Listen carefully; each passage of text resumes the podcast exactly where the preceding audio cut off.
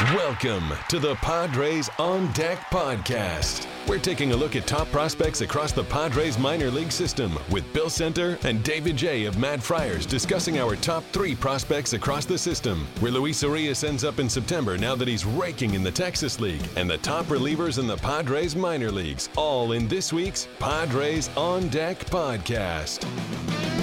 Welcome, Padre fans, to the inaugural broadcast, or podcast, I should say, of Padres on Deck, which is going to be a regular feature on Padres.com uh, slash Friarwire, Padres.com, of uh, a look at the minor leaguers.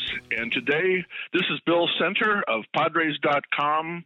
Uh, my Twitter handle is at Padres Central, and uh, you can find me on Padres.com and Padres.com slash Friarwire. I am joined today by David J.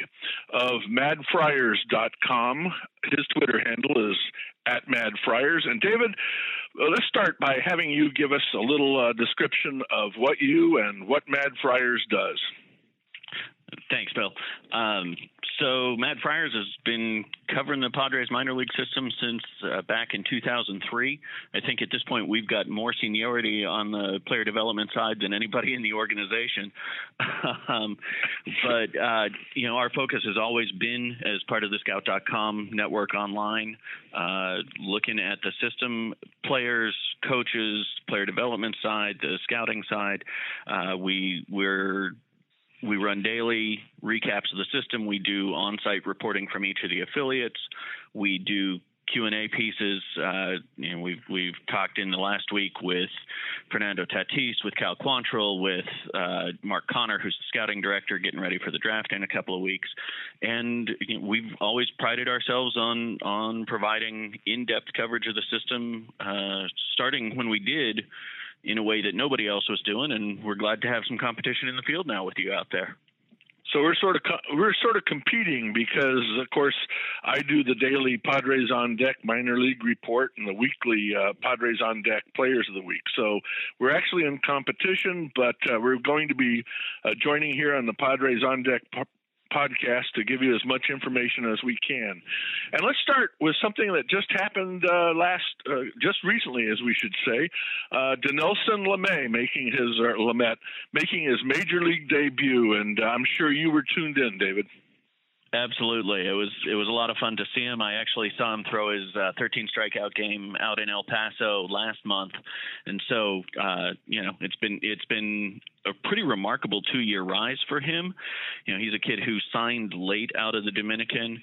Uh, it was actually uh, Randy Smith's last signing for the organization uh, when he was handling the international scouting side, and you know he's gone from two innings of work or uh, four innings of work in the in the Dominican Summer League in 2014 to making a stateside debut in 2015 and here he is in the big leagues just barely 2 years later so it's it's been a really great success story both for Randy and and the scouting side as well as certainly the player development side in helping a, a kid you know his first outing in Fort Wayne two years ago. He had a couple of balks. He walked everybody. He he was every runner who reached first base immediately stole second. So he was talented but raw, and in a very short time, he's gone from being an interesting talent to a really well-rounded pitcher. And I and I don't think he's hit his ceiling yet. Absolutely, and of course, last year started at uh, Lake Elsinore to start the season and jumped all the way up to El Paso. Now he's in the major leagues. Uh, will probably be here uh, for quite a while. Interesting that uh, yesterday people were talking about how that ranked with the greatest Padre debuts ever, and they were talking about his eight strikeouts being the most since Bob Shirley. But I always sort of go back to uh, um, Jimmy Jones in uh, 1987, his first debut, one of the greatest games in Padre history. He threw a complete game, uh, one hitter. The only hit off of him was a third inning triple uh, by Bob Knepper, who was the opposing pitcher. And it's going to, I think, David, it's safe to say it's going to take a little work to have somebody top that as a debut. I do think so. Uh, but but if they do, if somebody does top him in the next couple of years, Jimmy will have a hand in it because he's out at in uh, Double A San Antonio as the pitching coach there. So certainly, I think if he's going to lose that title, he'll be glad to lose it to to one of the guys who he's helping to develop for the club now. Right. Now uh, we're going to switch topics real quick, and we're going to go to um, we're, we're going to take a look weekly or whenever we do one of these, we're going to take a look at the entire system. And I thought a good way to start it uh, right now is to ask you, and I will then respond. Give me the three players that the Padres have added in this past year who have who have impressed you the most. Well, and I I think you've got to start with their number one pick last year, uh, Cal Quantrill. Um, you know, for me, what I saw out in Peoria last summer, out in uh, spring training, and certainly so far in Elsinore, you know, so often when a guy's coming back off Tommy John surgery, command and feel are the last thing that comes back, and he's he's shown really solid feel uh, really since he got into the organization. You know, he's two years off the surgery as of March. He says he doesn't think about it anymore, although I, I know certainly the organization is still. Uh, being extra protective of his innings and workload this year in his first full season. But uh, you know, when you look at him, the combination of stuff, his knowledge of the game, certainly as the son of a big leaguer, he he's really quite comfortable in the clubhouse. He has a lot of the leadership. He's able to talk about his game and what he's working on in a way that a lot of guys a year into their professional career don't have the capacity to do.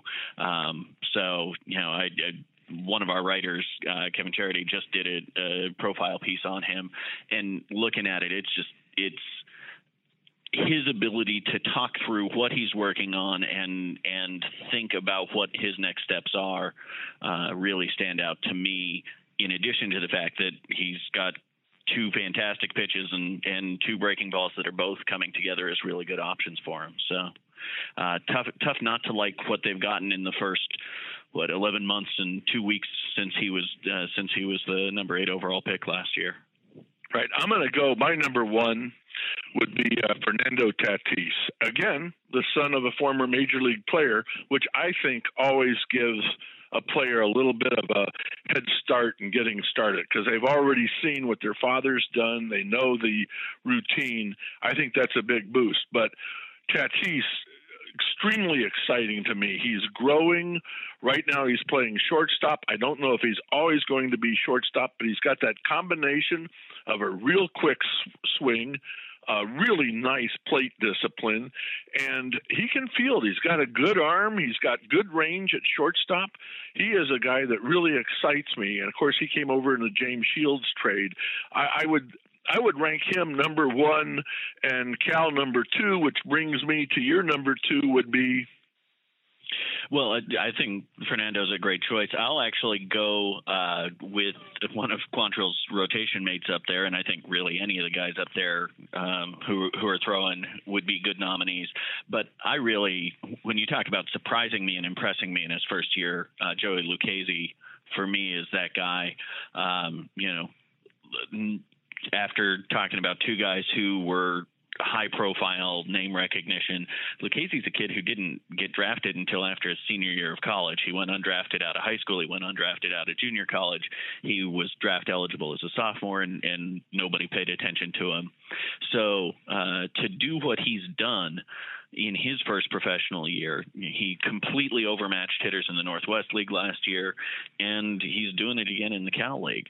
Uh, I think people often talk about the the funky delivery he's got, and it is weird, but he's a lot more than just a, a, a funky delivery guy. He's got good stuff with fastball. His his breaking ball has made some hitters just look ridiculous so far this year.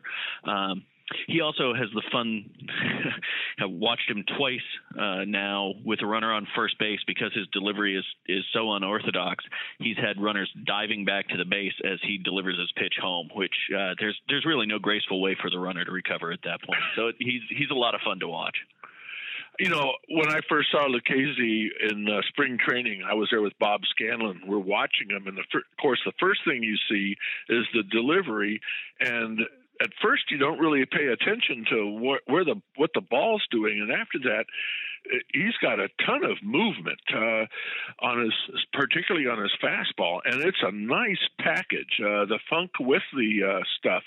Um, you know, my I'm going to cheat here because my number uh, two. Lucchesi is right there. My number two would probably be Quantrill, and my number three would be somebody that the Padres have had for a while, and that would be Logan Allen. I just I love this kid. I love the I love the left-hander's delivery, the the repeatable delivery. I think that he had a little bit of a setback last year. I think that this kid is really going to come on fast. I think that's a good uh, a good bet to make. Uh, definitely like the way he his mentality on the mound. In addition to his stuff, he's a you know he just turned 20 this last week, and uh, there's a really good argument to be made that he should already be in in high A. Certainly, I think we'll see him there relatively soon. But uh, I, if if we're going to cheat, I, will I'll accept that as a good cheat. Um, I think uh, if, if we're going to throw out one other name, you know, obviously the the third of the three high profile pitchers in last year's draft class. Uh, Eric Lauer is is certainly the guy who who deserves credit for what he's done. Um, you know, is he as much of a surprise as Lucchesi for me? No, but certainly it's it's impressive what he's doing. Um, you know, another one who early on this year his velocity wasn't quite where we were seeing it uh, when he was in college at uh, Kent State or early on in his pro debut last year.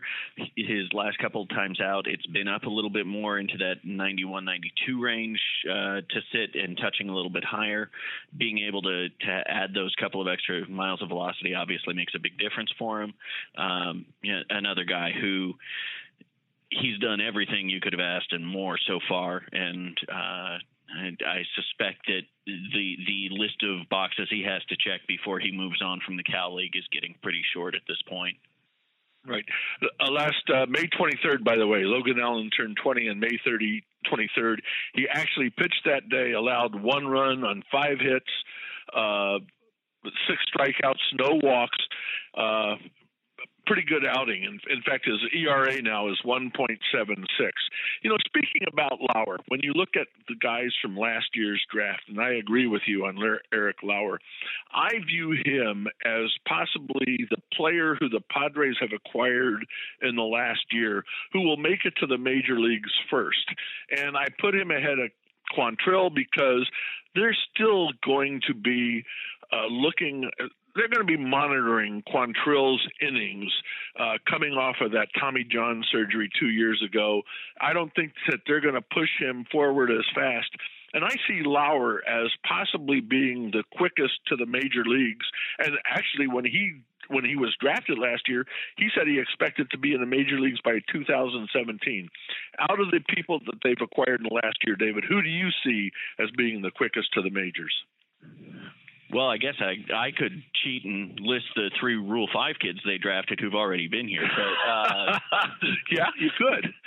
that's one way to make sure I look right on at least one thing in the conversation. Um, I I do think it's got to be either Lauer or Lucchesi. Um, you know, they're running a six man rotation up in Elsinore, and even with that, they've given Quantrill now twice. They've given him extra time between starts. You know, I think they're going to try and keep him in that 110, 115 innings range for the year, and they really, you know, they do think that that Elsinore team has a playoff chance, and I think they want to keep him there and pitching through the playoffs. Uh, I think Lauer and Lucchesi it, are sort of a toss-up for who's most likely to move fastest, and I think ultimately it'll come down to who produces better when they get to San Antonio, and I I do think they're both going to be there uh, they may not be the first guys who who go up. I wouldn't be surprised if a couple of the organizational guys get there first, but but certainly they'll both be at Double A. Uh, I would guess by the time this year's draft class gets headed out to their assignments. Speaking of Double A, let's go now to the person who I think uh, has has demanded the most uh, following in the system right now, and that is our the he was the youngest player in the Midwest League. He was the youngest player in the Cal League. Now he's the youngest player in the uh, Texas League, hitting 348. Luis Urias, uh, second baseman, played some short. I see this guy as being uh, very quick to the major leagues, although I think they're going to keep him in San Antonio all this season. I could be wrong, but he's still only 19. And I'd like to get your comments on Luis. Well, uh, Urias has the best bat to ball skill that I have seen, not just in the Padres system, but of any player that I've watched in in the last decade plus that I've been writing about minor league ball. It is it is uncanny. He controls the zone really well, so he's not swinging at stuff out of the zone. And if it's in the zone, he's making hard contact with it. Uh, it it's really remarkable. He's he has not been fazed by anything he's seen. You know, not only was he the youngest in the Midwest League when he got there, this is a kid who was playing a, at the pro level in Mexico uh, right about the time he turned 15 against at that point against guys who were eight, nine, ten years older than him. Uh, so nothing fazes him. He had that three day stint in AAA last year, so he also holds the distinction of having been the youngest guy in the PCL last year. Um, and and in those three days, he homered in his first at bat, and I think he put up an OPS north of 1200. So. Uh, there's there's not much much question of, of whether he can hit. Um, I do think that he'll probably get a chance to move back up to El Paso at some point this year. Uh, I think there's there is an advantage to to getting him out there. But one of the things I like about the Texas League, you're talking about a league there that only has eight clubs in it, so seeing what he does when pitchers have a book on him and have faced him a couple different times and how he's able to adjust to what he's seen from a pitcher when he's facing him for the third or fourth time and what he does when pitchers adjust against him. There's real value in that and that's something that that now at both the Cal League and Double A stops in the Padres organization you've got. But I do think that that by the time we get to the middle of the summer and the minor league all star breaks, I'd I'd be pretty surprised if he's not up in El Paso. Although that said, I I think I am officially out of the game of trying to predict when Sam Geaney is going to make any individual player development move with with any prospect. I'm with you. Uh, you know, Urias doesn't turn 20 until June 3rd, and there are a couple things that really interest me about him. Is one, over the course of a full season, he has never struck out more than he's walked, and he takes a, a good number of walks. He uh, his on base percentage uh, this year is over 400. Uh, I, you know what? I'm not so sure that he's by he's already three years, three and a half years below the average in the Double A Texas League. Um, and last year they did something interesting. They the Padres decided that they wanted to keep some of their prospects in El Paso all year because they had a chance to win the PCL title, which they did, and they wanted them to be part of a championship season. They wanted them to to understand and to witness and experience being on a winning team. Right now, San Antonio has the best record in the Texas League. They lead the Southern Division, and I'm I'm not so sure that if they're still doing this later in the summer that they don't keep Urias there because you could jump just as easily from Double A to the major leagues as you can from El Paso. The only difference might be is there's a notch up in, in the pitching that you face might be a little bit better in Triple A. There are certainly more veteran pitchers in Triple A. I'm not so certain that they will move him this year. It's just a gut feeling. I have no inside information. Yeah, it'll be interesting because I think going into the year, the club that was the obvious pick to be the the playoff contender and and really carry a group through was that uh, was, was the club up in Elsinore. They haven't, despite the the talent that they've got up there, they haven't post- posted a record that, that has them in line for a playoff spot for the first half. Uh, so they may wind up uh, moving things around a little bit in a way they might not have otherwise. Uh, certainly, San Antonio is the division leader down there and, and has a good shot at it. I suspect, you know, part of it with Urias this year was was the experiment with him getting some work at shortstop. You know, when we talked to Sam Geaney last year at the end of the year, he talked about wanting to to see what the options would be. I know John uh, Conniff, who writes for the site, was out in San Antonio right after I was in El Paso he, when he talked with with Phil Wellman, the manager out there, Wellman directly said he doesn't see Rodriguez being able to stay at the position at, at an everyday basis at the big league level, but certainly he's held his own with that and really with every challenge that they've put in front of him. And I think, again, you know, the question isn't oh, is he suddenly going to be challenged to make regular solid contact when he gets to AAA?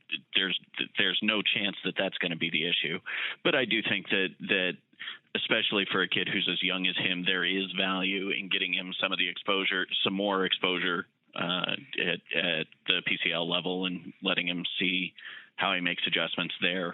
But I do think that that's still what three, four, five, six weeks out if it were me. But again, right. uh, guessing at Sam Geaney is always an adventure. So. Right. I'm not. Um, that was my own personal thoughts. You know, while we're on, while we're talking about Urias, who's of course uh, a native of Mexico and was very highly thought of in, in Mexico, the Padres have a 25 year old young man named, is still young, Christian Villanueva, who was the player of the uh, week last week in the Pacific Coast League. The Padres signed him as a minor league free agent this past winter. He has a background with AJ Preller. Um, interesting to me that um, he's almost gone unnoticed under the radar. He's not on their top 30 prospects list. He used to be on the on the major league prospect list, and interesting to me. What do you think of Villanueva as a uh, as a major league prospect? Well, I mean, he he's a really interesting story. Remember, he's the guy that the Cubs were excited to get from Texas in that Ryan Dempster trade a few years back, and Kyle Hendricks, the the pitcher who starred for them in the postseason last year was, oh yeah, there's this interesting righty and single A guy coming over with him. So he certainly does have the pedigree. He was a top 100 guy for Baseball America uh, when he was in the Rangers system. He's always been a guy who was going to have to be offense first. He's a third base primarily guy.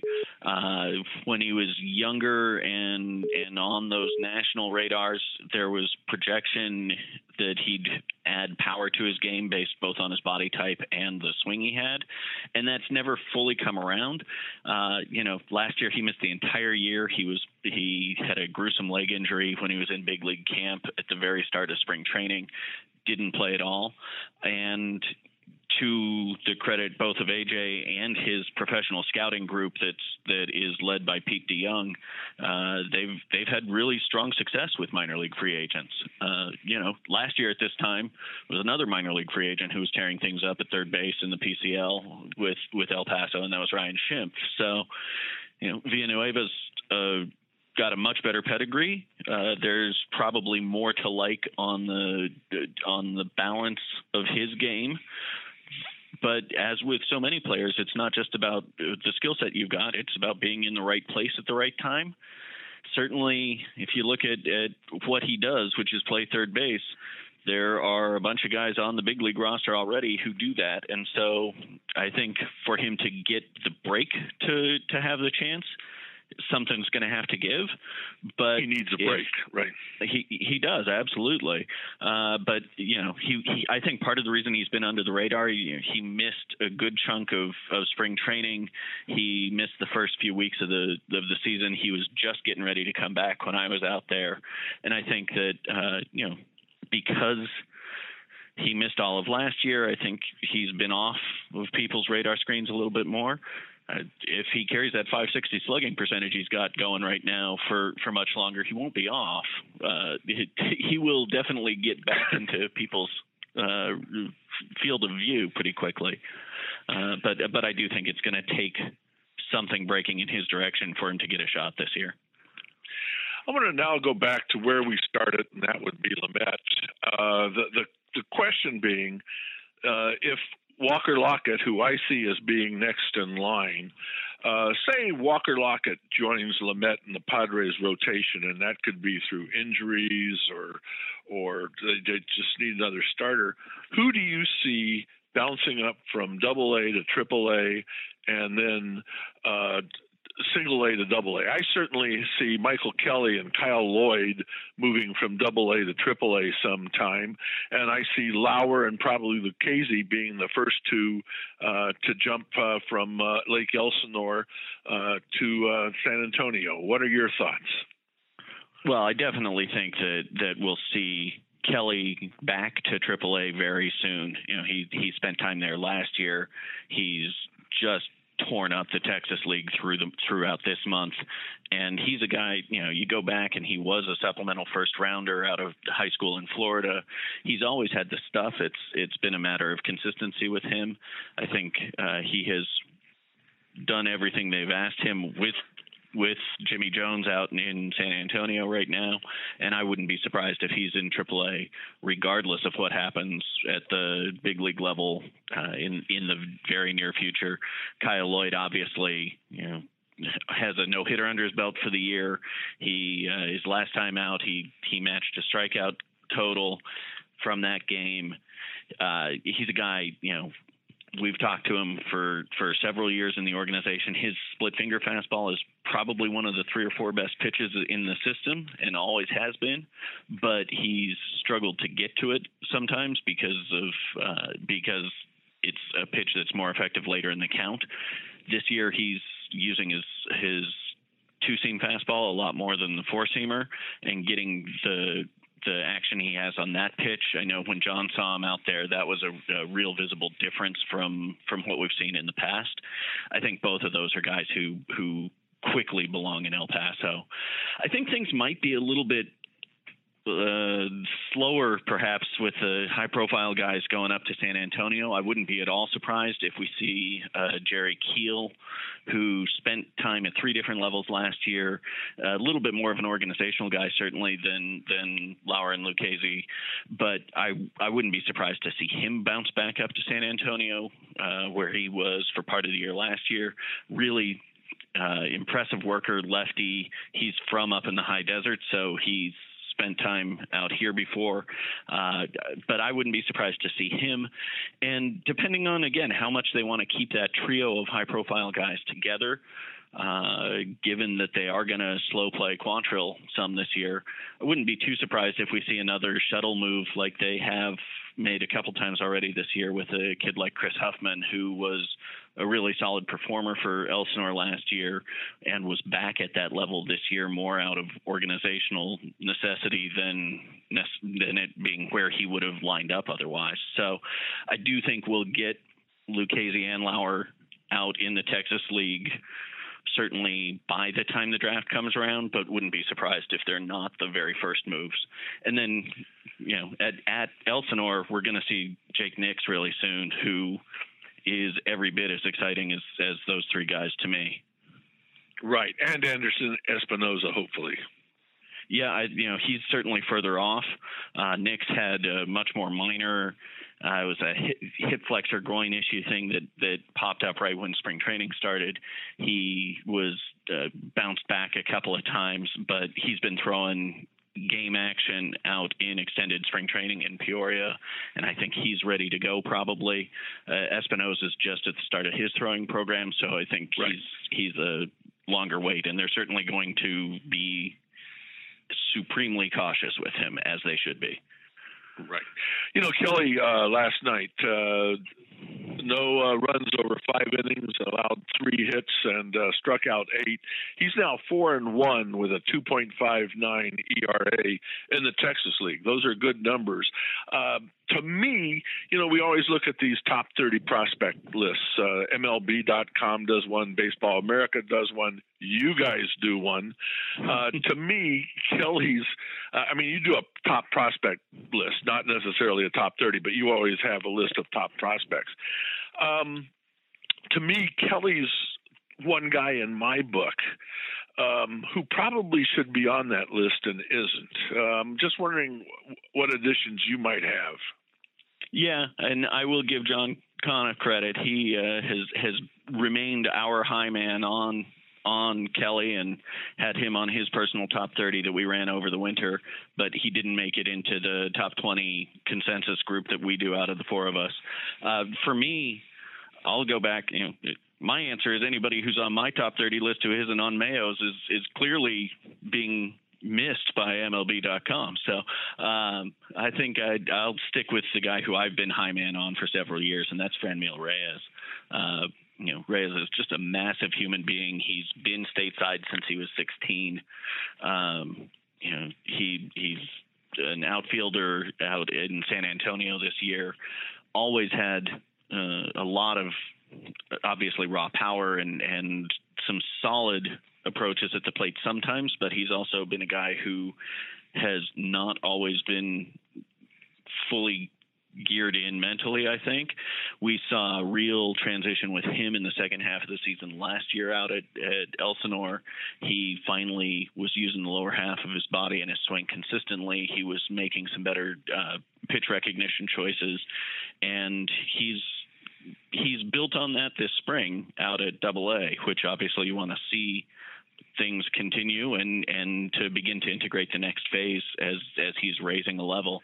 He's still, even though it feels like he's been around forever for those of us who follow the system, uh, still not going to turn 22 until next month. And uh, he's a guy who who certainly could very well wind up in the big leagues at some point as as a fourth outfielder or more, depending on his ability to continue to repeat those those mechanical changes six foot five, two forty, and I mean it's a firm six foot five, two forty. He is well. he is, that two forty. That 240 is probably, uh, probably about on the light side. Right. Yeah. Right. He's probably yeah. about 260. But I mean, he is a big, big guy. Yeah, uh, just just his hands are are massive and everything about him, and he has been since he since he came over as a teenager. Uh, let's. We're going to wrap it up today with one more subject. Uh, we're going to talk about relievers for a moment. Um, what's interesting to me is the Padres bullpen. Uh, they they may lose some guys through trades. Uh, I, am just looking down the road a little bit as to who we might expect up there. And my number one, uh, my number one guy sliding into that spot would be uh, Phil Maton, and then uh, a guy that all of a sudden has been on the radar for a while and is beginning to produce Rafael De Paula. Yeah, absolutely. Uh, you know, Maton is a is a guy who put up just video game numbers last year. He's got that riding fastball that uh, completely overwhelmed hitters at multiple levels. He the thing is he's not just a one pitch guy. He does have a slider. When I was out in El Paso, I actually saw him throw it three straight pitches. Uh, the the opposing hitter from from the Seattle organization was not excited about that and, and went down on all three of them. But uh, you know, I think he's a guy that you look at at both by virtue of his stuff that that high fastball you know people talk about spin rate and what that really is about is is the ball not moving the way most other pitchers do he his his ball really does tend to ride more than most, which makes it a really tough adjustment for hitters, especially late in the game. So uh, you know you gotta love you gotta love the stuff that he's got. You also I I'm really impressed by the makeup. He is definitely a guy who uh, seems to enjoy being in that spot. Um, you know, DePaula is the other kid who came over with with Solarte in the trade with the Yankees a couple years ago. He's he stayed in a starting role for a while in the organization. They moved him over to the, the bullpen spot last year, and he's definitely been an anchor in what is a strong and deep bullpen for San Antonio. Uh, wouldn't be surprised at all to see him at the big league level at some point this year. I'll throw out one other name who I saw in El Paso who uh, has a history with, with Logan White when he was with the Dodgers, and that's Logan Bawcom, another kid uh, who's Logan. a minor league free agent. Yeah, all Logan all the time. Um, right. Uh, but he's he's a righty who uh, can can really show a wipeout slider. Uh, he's putting up strong numbers in the PCL, and I wouldn't be surprised at all at some point if he got a, a chance to come up and work some innings and help that bullpen that is definitely being taxed. They they can't afford a lot more one inning appearances out of their rotation anytime soon. No, with Maton, I know that one thing they've been working on this year is they're trying to get his changeup to be where his fastball, a complement to his fastball and slider, and they've been asking him this year to go to the changeup a lot more. Okay, hey, listen, we're going to wrap up this uh, first uh, first edition of the Padres on Deck uh, podcast. He's David Jay of uh, MadFriars.com. Uh, and that's also Twitter at Mad Friars. I am Bill Center with uh, at Padres.com and at Padres.com Friarwire and at uh, Padres Central on Twitter. David, I thank you an awful lot today, and it's we'll see you pleasure. Soon. Good deal. Look forward to it, Bill. Thank you.